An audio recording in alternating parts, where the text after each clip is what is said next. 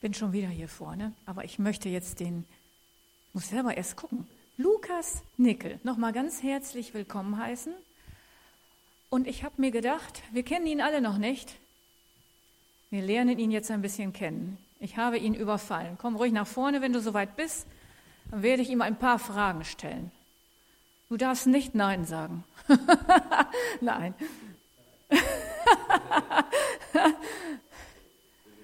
Glaube ich. Ja, jetzt bin ah, ich ja, super. So, nochmal herzlich willkommen.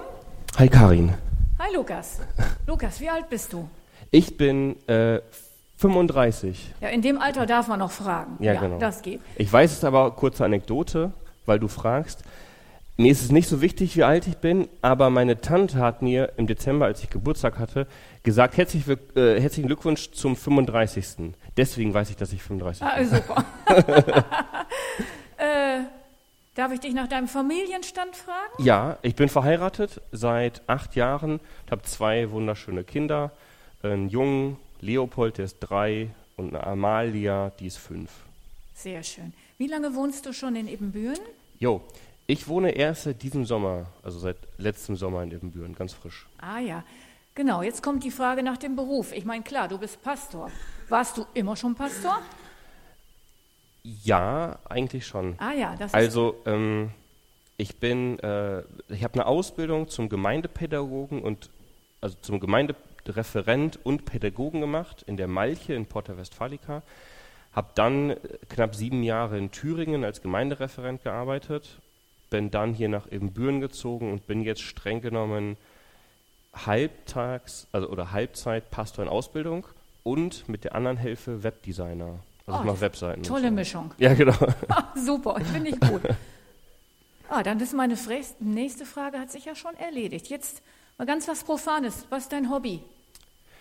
Ähm, eigentlich treibe ich sehr gerne Sport. Also ich laufe gerne. Es gibt da eine Sportart, die heißt Jugger. Die ist unbekannt, aber die macht ganz, ganz viel Spaß. Ich spiele auch gerne Musik, also Gitarre und Singen ist eigentlich mein Hobby. Und auch Lesen. Sehr sagen. schön. Genau, das wollte ich dich gerade fragen. Was ist dein Lieblingsbuch? Außer Bibel. Außer Bibel. Ja, Pastoren haben immer Bibel, aber das gilt, gilt nicht. ähm, Lieblingsbuch. Oder eins Also deiner- ich habe ich hab ein sehr gutes Andachtsbuch, das habe ich vor vielen Jahren äh, be bekommen. Das heißt Auf Adlers Flügeln oder so. Es war auch eine ganz Ja, kleine Auflage. Da, Ja. das hat sehr schöne Andachten. Ne? Roman Der Medikus zum Beispiel, die habe ich Aha. gerne gelesen. Und äh, von John Grisham diese Justiz-Krimi-Dinger. Ja, Die sind auch gut. ja, bin ich einverstanden. Jetzt noch letzte Frage, auch ganz was Verrücktes. Fährst du lieber in die Berge oder an die See? Äh, auf jeden Fall an die See. Bin Ah, ja. fast an der Ostsee groß, gewo also groß geworden. Meine Ja. Eltern haben da eine Ferienwohnung. Ah ja. Deswegen Ostsee auf jeden Fall. Berge sind schön auf Fotos, aber so richtig hingehen muss nicht sein. Schön. Ja, dann wissen wir ein bisschen von dir und ich überlasse dir jetzt den Platz. Dankeschön. Ja, vielen Dank.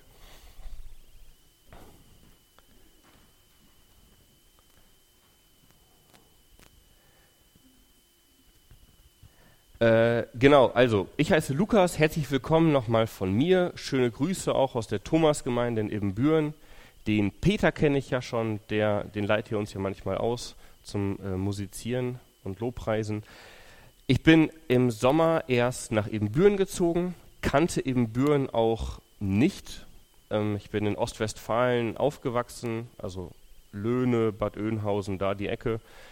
Ähm, war da in einer Baptistengemeinde, habe mich auch da sehr wohl gefühlt. Dann ähm, war ich nach meiner Schule ein Jahr in der Ukraine, auch in der Gegend, wo jetzt gekämpft wird. Also meine Freunde dort schreiben manchmal, wo sie Hilfseinsätze machen und was da so abgeht. Äh, sehr schlimm. Bin dann nach, ähm, nach Deutschland zurückgekommen und habe unerfolgreich studiert. Ich wollte Lehrer werden. Habe mich dann als Gemeindereferent versucht, das hat besser geklappt. Dort habe ich meine Frau kennengelernt und Gott hat uns dann nach Thüringen berufen. Ähm, da haben wir dann sechs Jahre in einer Brüdergemeinde gearbeitet. Oder ich habe dort gearbeitet und meine Frau hat ehrenamtlich mitgemacht. Und jetzt bin ich halt wieder in Ebenbüren und freue mich, hier zu sein. Vielen Dank für die Einladung. Ich fühle mich hier schon wohl. Also ich kenne kaum was von euch, aber das bisschen die Gespräche, die ich mit euch geführt habe, es ist schön. Und ihr seid auch viele, ja. Ähm, ihr seid genug, dass ihr Kirche seid und ihr seid wichtig für Emstetten. Es ist so cool, dass ihr für Emstetten betet. Es ist so cool, dass ihr euch trefft, dass ihr offene Gottesdienste feiert. Gerade letzte Woche hatte ich noch ein Gespräch. Sind Gottesdienste überhaupt öffentlich? Darf überhaupt jeder hin? Ja. Und das ist gut und das ist wichtig. Gott tut gut. Danke, dass ihr das hier macht in Emstetten. Richtig gut. Ich bin schon oft oder schon, schon frühgläubig geworden sozusagen. Ich habe mich schon dafür entschieden, als ich acht Jahre ungefähr war, habe ich erlebt, da gibt es Gott und das hat äh, mein ganzes Leben immer wieder beeinflusst, geprägt. Ich möchte heute mit einem Schritt über Gottesbilder sprechen. Welches Bild hast du eigentlich von Gott und wie prägt dieses Gottesbild deine Beziehung zu Gott, aber auch das Verhalten zu deinen Mitmenschen? Denn manchmal kann das ja positiv sein, kann aber manchmal schwierig sein. Manche Gottesbilder sind so unattraktiv, dass manche Menschen gar nicht mehr glauben. Ich stelle euch heute ein Gottesbild vor, was sehr attraktiv ist und sehr felsenfest ist. Gott ist mein Fels, das ist das Thema. Ich möchte noch einmal für diese Predigt beten. Lieber Vater, vielen Dank für die Gedanken, die du mir gegeben hast. Herr, bitte öffne unser Herz, dass wir annehmen können, was, was hier so passiert und dass wir sortieren können, was gerade nicht dran ist.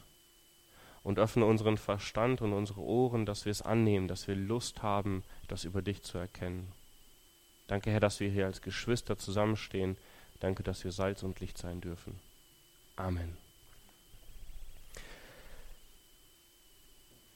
Weil ich schon ziemlich früh Christ geworden bin, gab es schon ziemlich früh in der Schule Situationen, wo ich als Christ herausgefordert war.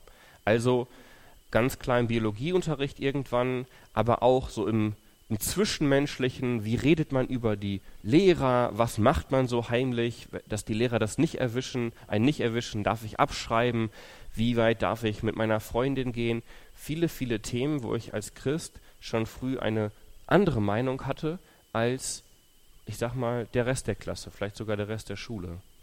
Und das hat mich schon ziemlich früh daran erinnert, wie ist denn dieser Gott, den ich dann manchmal verteidige oder, oder wo ich mich manchmal zu dem ich mich bekenne oder wo es mir auch manchmal schwer fällt, weil ich Angst habe, was denken die an die anderen über mich.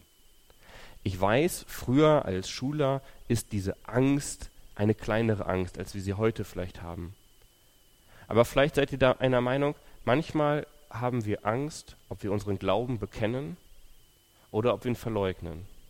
Manchmal haben wir Angst, ob wir die richtigen Worte finden, die richtigen Argumente, wenn wir über religiöse Themen streiten. Und manchmal trauen wir uns nicht, das zu sagen, was wir eigentlich hätten sagen müssen. Und für mich in der Schule war dieses Gottesbild sehr prägend und stärkend, der Gott ist mein Fels. Und das hat sich durchgezogen fast durch die ganze Schulzeit. Immer dann, wenn ich herausgefordert war, kann ich jetzt dazu stehen, was ich glaube, habe ich mich daran erinnert, Gott ist mein Fels. Und an diesen Fels, ich habe hier auch einen kleinen Fels mitgebracht, an den kann ich mich klammern. Da kann ich mich festhalten. Und dieser Fels ist stark, der ist nicht verweichlicht.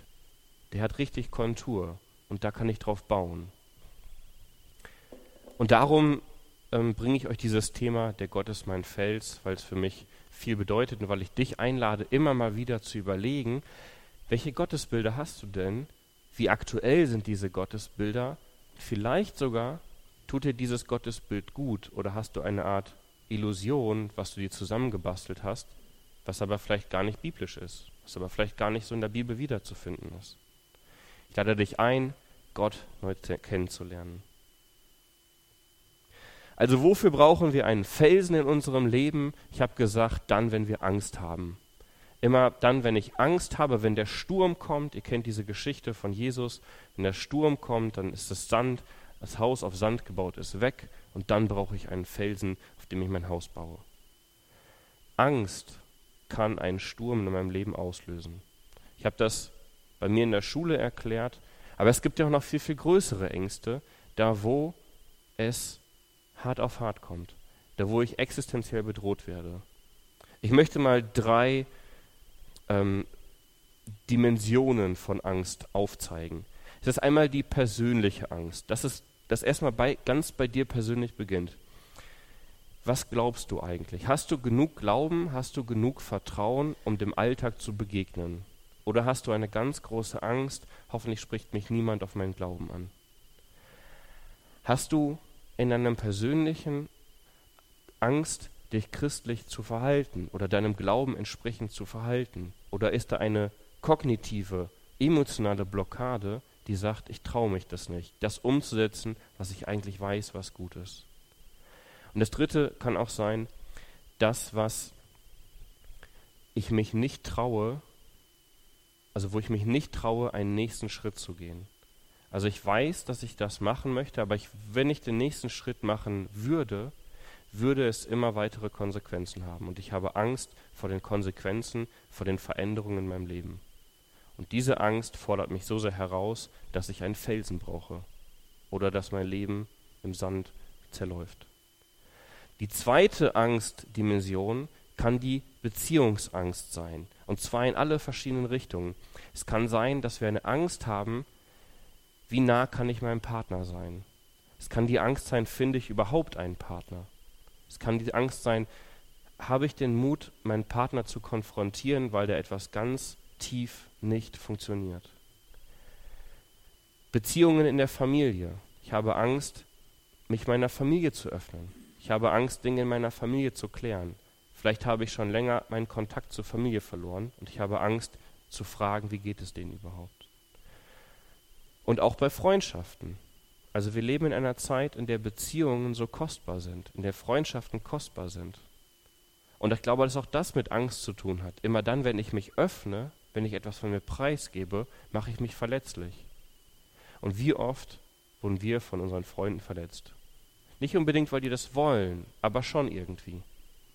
Und auch da kann es eine große Angst sein, lasse ich mich neu auf Beziehung, auf Freundschaft ein. Und auch da brauche ich Halt. Da brauche ich einen Felsen, an dem ich mich festhalte, weil mich diese Angst kaputt macht. Die dritte Dimension sind allgemein die Umstände, da wo wir auch gar keinen Einfluss drauf nehmen können. Die Corona-Krise, die Weltkriege, also die Kriege in der Welt, so weit sind wir ja noch nicht zum Glück, die ähm, Angst vor dem Gesundheitswesen, die Angst vor dem Finanzwesen, die Angst vor den, ähm, de, der Zukunft, die Angst vor der Rente, der Angst vor Abhängigkeiten von anderen Großkonzernen. Also viel Grund, Angst zu haben, was nicht in unserer Macht liegt, was nicht in unseren Händen liegt. Und auch da ist es so wichtig, ich brauche einen Felsen. Ich brauche etwas, wo ich mich festhalte. Was sagt Gott zu diesem ganzen Thema Angst? Was sagt Gott zu seinem Gottesbild? Wie stellt er sich vor?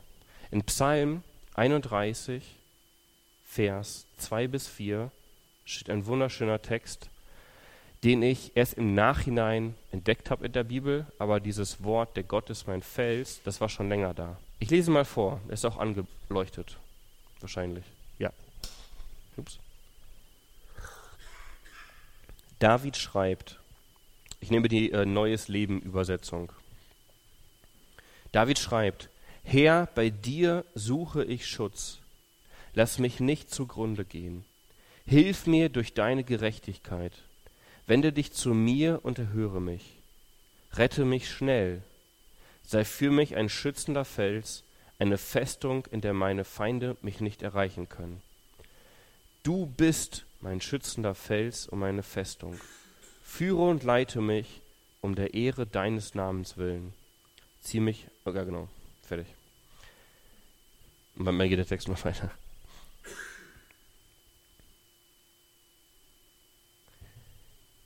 Vers 2 ist zuerst im Fokus. Bei dir suche ich Schutz. Ich habe nochmal gesagt, der schönste Fels nützt nichts, wenn es keinen Sturm gibt, wo ich mich festhalte. Ich glaube, dass es eine ganz tiefe, dass es viel Mut braucht und ganz tiefe Selbsterkenntnis braucht, seine Schwäche einzugestehen. David macht das. Herr, ich brauche Hilfe. Bei dir suche ich Schutz. Ich meine, ich könnte mich fragen, wann habe ich das letzte Mal ehrlich vor Gott und den Menschen bekannt, ich weiß nicht mehr weiter. Wann habe ich ehrlich gesagt, ich weiß es nicht. Ich brauche jetzt wirklich Hilfe. Ich krieg's gerade selber nicht hin. Aber wie oft tun wir so, als wüssten wir doch alles und könnten wir doch alles und bräuchten eigentlich keine Hilfe. Und David geht den richtigen Weg. Fühl doch in dein Herz hinein. Und wenn du schon weißt, ich schaffe es alleine nicht, dann hab doch auch den Mut, um Hilfe zu bitten. Der Gott, der dein Hirte ist, der Gott, der dich liebt, der wird dich ja nicht wegstoßen. Der sagt ja genau das Gegenteil. Komm doch zu mir. Bekenne doch deine Unzulänglichkeit. Bekenne doch das, was verletzt ist. Suche Schutz bei mir. Sei ehrlich und erkenne, da ist ein Schmerz. Im zweiten Schritt vielleicht sogar als Gemeinde, als Hauskreis, als Kleingruppe. Ich ermutige euch, auch den Schmerz zu benennen, füreinander zu beten, füreinander da zu sein. Und ich bin mir sicher, wenn einer die Tür aufmacht und sagt, ich habe hier Schmerz, dann wird auch der Zweite sagen, ja, das habe ich ja auch. Dann stellen wir fest, wir sind eigentlich ein Riesenhaufen von Versagern. Dann können wir uns umarmen. Und dann hat der Satan verloren. Aber solange wir nicht den Schmerz erkennen, solange wir nicht eingestehen, ich brauche Hilfe, sind wir auch ein bisschen scheinheilig, oder? Diskutiert das gerne mit mir nach der Predigt. Und danach, zu wem renne ich, wenn ich erkannt habe, da ist was, was mich verletzt, da ist was, wo ich nicht weiterkomme. Wie schön wäre es, wenn Gott die erste Adresse wäre, zu der wir rennen, wo wir Schutz suchen.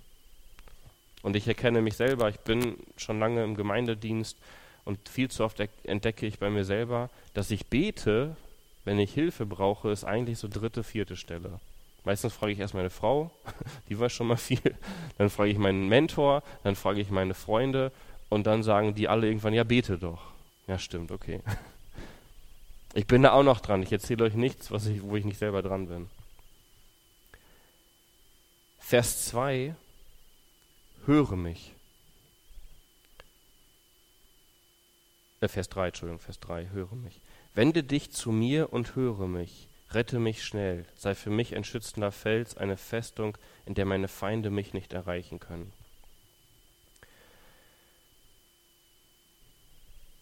Ich lade dazu ein, dass wir unser Anliegen im Gebet zu Gott bringen. Höre mich, weil nur Gott wirklich retten kann. Höre mich, weil nur Gott eigentlich der ist, der der tiefste und beste Ansprechpartner ist. Er sagt ja selbst, du bist mein Fels.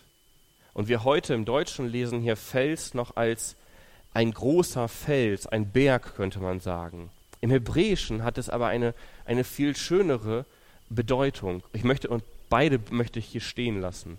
Wenn wir das heute als Fels lesen, als großes, wo ich mich festhalte, der standhaft ist, das ist gut. Im Hebräischen hat es mehr die Tendenz von eine Felsspalte, da wo ich mich drin verstecken kann, wenn es mir zu viel wird. Und wenn der jetzt hier sagt, du bist mein Fels, könnte es auch sagen, du bist mein Schutz. Und darum kommt das zweite Wort, du bist meine Festung, du bist meine Burg, wie Luther nachher sagt. Höre mich und im Gebet stelle ich fest, ich kann mich bei dir verstecken. Ich kann mit dir Felsspalte ist ja auch eng. Ich kann mit dir persönlich Kontakt aufnehmen. Ich kann das ernst nehmen und freue mich, dort aufgenommen zu werden. Bei dir finde ich Zuflucht.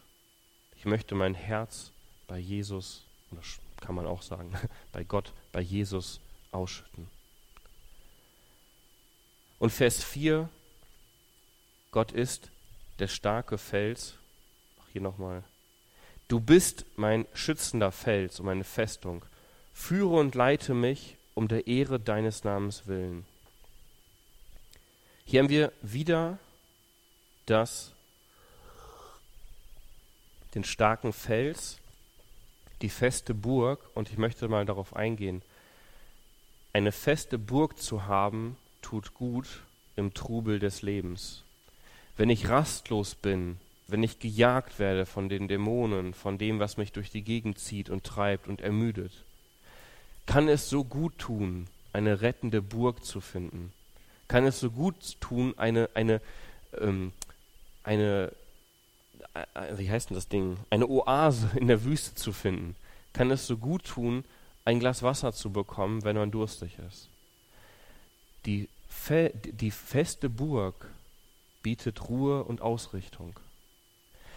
Denn wenn ich nicht weiß, wo ich hin will, und wenn alle sagen, wo ich hin soll im Leben, dann weiß ich ja auch nicht weiter. Alles zerreißt mich und alles wird mir zu viel. Und da kommt diese Burg, da kommt dieser Gott, der sagt, bei mir findest du Ruhe. Bei mir kannst du dich ausruhen. Hier ist ein reich gedeckter Tisch, hier sind starke Mauern. Chill doch mal. Verbring doch Zeit mit mir, komm doch mal zur Ruhe, atme mal aus und wieder ein. Also Shalom, ja? finde doch diesen Frieden, diese Ganzheit. Und dann kommt die neue Ausrichtung. Das ist ja so stark an dem letzten Teil. Du bist meine feste Burg, mein Fels, führe und leite mich um der Ehre deines Namens willen. Also dann, wenn ich aufgetankt bin, dann kommt auch die Bitte, führe und leite mich.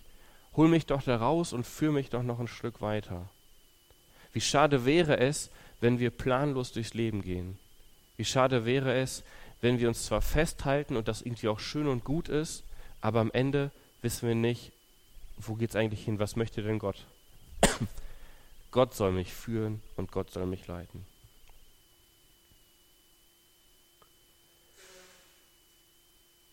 Klingt gut, oder? Ich lade euch dazu ein, mit mir ein bisschen zu träumen. Was wäre, wenn erstens wir damit anfangen, positive Gottesbilder in uns aufzubauen. Du musst nicht dieses Gottesbild nehmen. Ich, ich, glaube, dass du deine eigenen Bilder findest und das, was in deinem Leben gerade wichtig ist. Aber wie schön wäre es, wenn wir von positiven Gottesbildern geprägt werden. Wenn wir das sogar weitergeben können. Es ist eine große Hoffnung, die wir haben. Und es ist so viel Leid und Verwirrung auf der Welt, wo wir das anbieten können. Hier ist doch ein Gott, der es gut mit dir meint. Wie schön wäre es, wenn wir so ehrlich miteinander sein können, wenn so eine göttliche Atmosphäre entsteht, dass wir unsere Ängste nennen können. Dass wir wenigstens hier in der Kirche unsere, unsere Masken fallen lassen können. Wo wir sagen können, ich, ich weiß gerade nicht weiter, ich schaff's gerade nicht. Wie viel würde es die, diese Lüge zerbrechen, ich muss perfekt sein? Das wäre so schön. Wie schön wäre es, wenn mehr Menschen gerettet werden. Wenn mehr Menschen Gott anrufen, wenn sich mehr Menschen um Gott scheren und ihn interessierend, also interessiert an Gott sind. Wie schön wäre es, wenn mehr Menschen Gott als Burg und als Fels anerkennen und dort Schutz finden und dort aufgebaut werden. Wie schön wäre es, wenn wir und auch ihr als Gemeinde neu ausgerichtet werdet, wenn ihr zur Ruhe kommt in diese Festung bei Gott am Tisch sitzt und neu aufgeladen, neu ausgerichtet werden könnt. Wie schön wäre es, wenn wir Christen ausgerichteter sind, wenn wir klarer vor Augen haben, das ist jetzt gerade dran und darum darf ich das und das auch mal ruhig ein bisschen liegen lassen. Ich glaube, all das sind Ansätze, die träumen und hoffen lassen, dass hier was zu tun ist und dass es gut ist. In deinem persönlichen Leben, aber auch für uns als Gemeinde, für uns als Kirche und für dich als, also für euch als Gemeinde. Und darum ende ich mit drei Vorschlägen für die nächste Woche. Bekenne deine Angst, die du hast, und gib sie an Gott ab. Lerne wieder neu an Gott dem Felsen festzuhalten. Ich habe den von euch hier ähm, aus, aus, aus dem Kiesbett vorne, ihr könnt euch heimlich da auch ein kleines Felschen rausnehmen als Erinnerung für diesen Gottesdienst. Oder von ihr zu Hause habt. Also lasst euch daran erinnern, ich möchte meine Angst abgeben. Ich will sie nicht äh, behalten und ich will sie auch benennen. Das zweite, übe dich doch darin, Gott an erster Stelle zu rufen ich sage es nochmal, auch für mich, ich bin mittendrin, aber übe, ich möchte mich darin üben, zuerst zu Gott zu rufen, ihn an erster Stelle zu haben und von ihm weitergeleitet zu werden. Und das Dritte, mein Vorschlag, mein Angebot für dich. Genieße mehr Zeit mit Gott. Lauf viel öfter in diese Festung, in diese Felsspalte, die dir, die dir, die dir Hoffnung gibt. Lasst uns mehr Zeit mit Gott verbringen, ganz persönlich, ganz privat, so auf die Art und Weise, die dich berührt. Ich lade jetzt ein zu einer kleinen Zeit der Stille und dann spreche ich noch ein Abschlussgebet und dann singen wir, glaube ich, noch ein Lied. Lieber Vater, bitte öffne unsere Herzen zu erkennen, wo wir Angst haben. Und gib uns den Mut, zu dir zu laufen. Herr, zeig dich als heftiger Fels, als starker Fels. Zeig dich als Zufluchtsort, zeig dich als Festung, wo wir hinlaufen können. Und heile unsere Herzen. Heile die Ängste, die wir haben, kehr sie in Mut um. Heile die Beziehungen, die zerstört sind Heile die Einsamkeit, die wir haben. Gott, danke, dass du uns heilen und retten willst. Und danke, dass du kräftig und allmächtig bist, das auch zu tun. Danke, dass du uns zurechtweist und neu ausrichtest. Danke, Herr, dass du uns bewegst und berührst. Gott, ich bitte dich für diese Gemeinde, die Markusgemeinde hier in Emstetten. Bitte dich, dass du ihnen Schwung gibst, bitte dich, dass du ihnen Kraft gibst, Ausrichtung gibst, dass du sie ausstattest mit einem langen Atem. Bitte dich, dass du ihnen Ideen gibst, was zu tun ist und dass du ihnen Kreativität gibst, das umzusetzen. Und danke, Jesus, dass wir durch dich etwas zu tun haben hier auf der Welt. Danke, dass wir durch dich geschmeckt haben, dass das Leben mehr ist und dass wir Lust darauf haben, dass wir mehr wollen. Und danke, Heiliger Geist, dass du uns ausstattest mit Gaben, mit Fähigkeiten, mit Stärken, mit Talenten. Danke, dass du uns übernatürlich reifen lässt. Und danke, dass wir über uns hinauswachsen durch deine Kraft. Danke, dass du in uns wohnst und dass wir nie alleine sind. Danke Gott, dass du unser Fels bist. Amen.